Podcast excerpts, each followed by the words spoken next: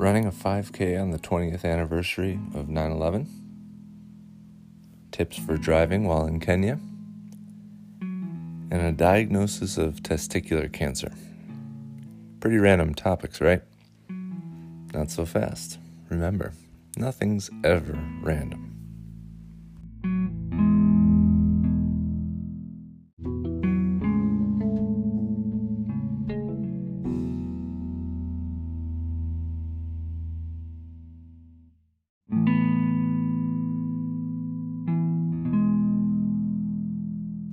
A year ago today, on Friday, September 11th, 2020, I was diagnosed with testicular cancer. Today, September 11th, 2021, I ran a 5K. Thank you, Jesus.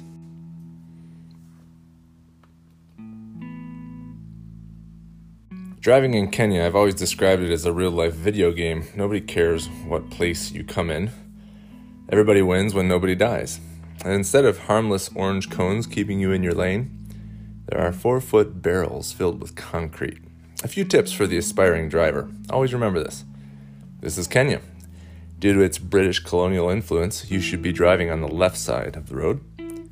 Watch out for the donkey, and the goat, and the cow, and the geese. E I E I O. Hitting these items will not earn you extra points. Defensive driving is not just a strategy here, it is essential to survival. As tempting as it may be, do not rubberneck when your kids point out the two guys peeing on the side of the road. Be mindful of the oncoming matatu. Yes, it is in your lane. Yes, it has grossly overestimated the distance between the vehicle it's passing and the vehicle it now shares a lane with. That's you. And yes, it's flashing its lights at you, letting you know that you are the one who needs to fix this. Stuck behind a slow moving lorry weighed down with cabbages? Be careful as you decipher its blinking right signal light. It either means the driver is planning to turn right, in which case passing him would not be a good idea, or the driver is communicating that it's safe to pass him on the right. Still, probably not a good idea. Smile and wave, interpreting the police officer's sweeping hand gestures as either a friendly greeting or clearly intended for the car behind you, not asking you to pull over. When you do get pulled over, treat the nice officer in the neon green vest as though they were a long lost relative. Respond to all their statements and or accusations with a knowing nod and generously offer them a ride to the nearest police station to settle the debt that you now owe. Insist on this point, and you should be on your way shortly. If they take you up on your offer, prepare yourself for a long day. Navigate deftly through the construction zone, hands always at 10 and 2, and be prepared for sudden lane shifts and terrain changes. Remember, the barrels of concrete don't move when you clip them.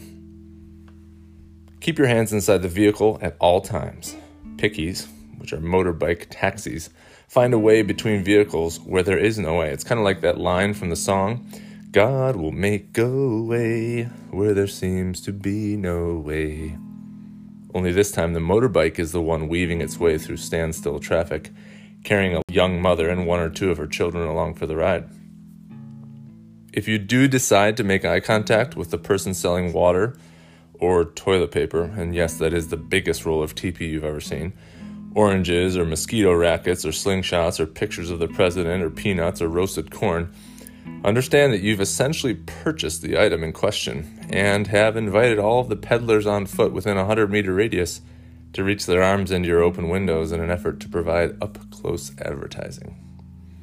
Maybe just keep your windows closed. And last but not least, when driving in Kenya, keep one eye out for noteworthy bumper stickers, window decals, and mud flap quotes.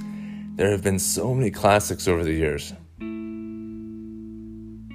Driving in Kenya for nine years, here are my top two. Number one is easily bite what you can.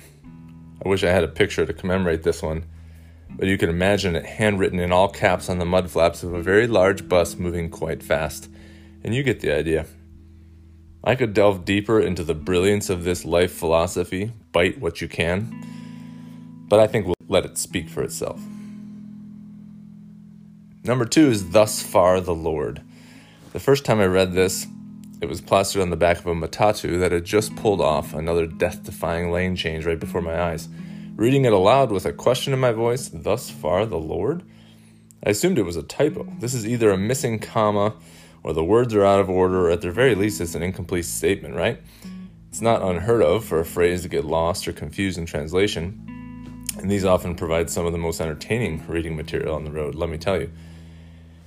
It turns out, though, that this one was no mistake. In fact, it's a quote straight from God's Word that I've come to appreciate, especially as I reflect on the past year. Thus far, the Lord. It's the first part of the complete phrase, Thus far, the Lord has helped us. From 1 Samuel 7:12, it's a testimony of God's provision, his deliverance, his faithfulness towards his people when they look to him. Samuel is reminding the people of God's goodness by looking back. Remembering is important.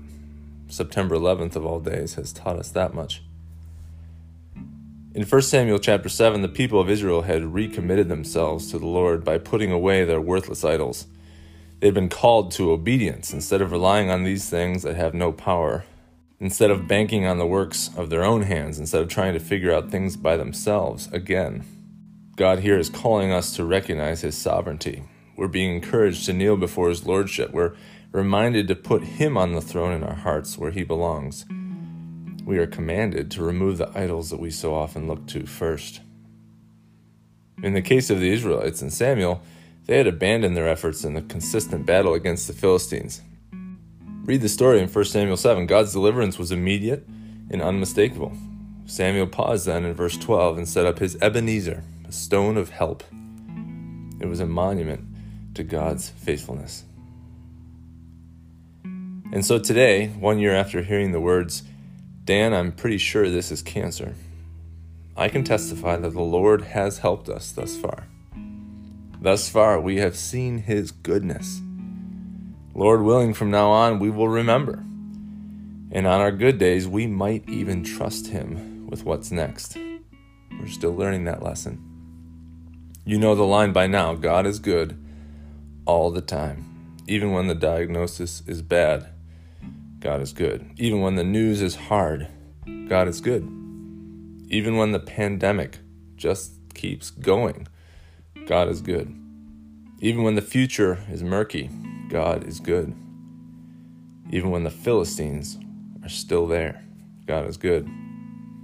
Even when it's scary and hard, the end of the rope, it seems awfully close, God is good all the time. I would venture to say, especially when these things are the case. God's goodness is shown for what it really is.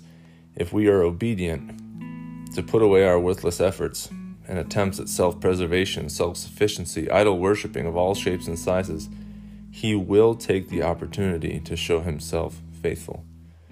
We just need to give Him a chance. God is good all the time. Thanks for listening.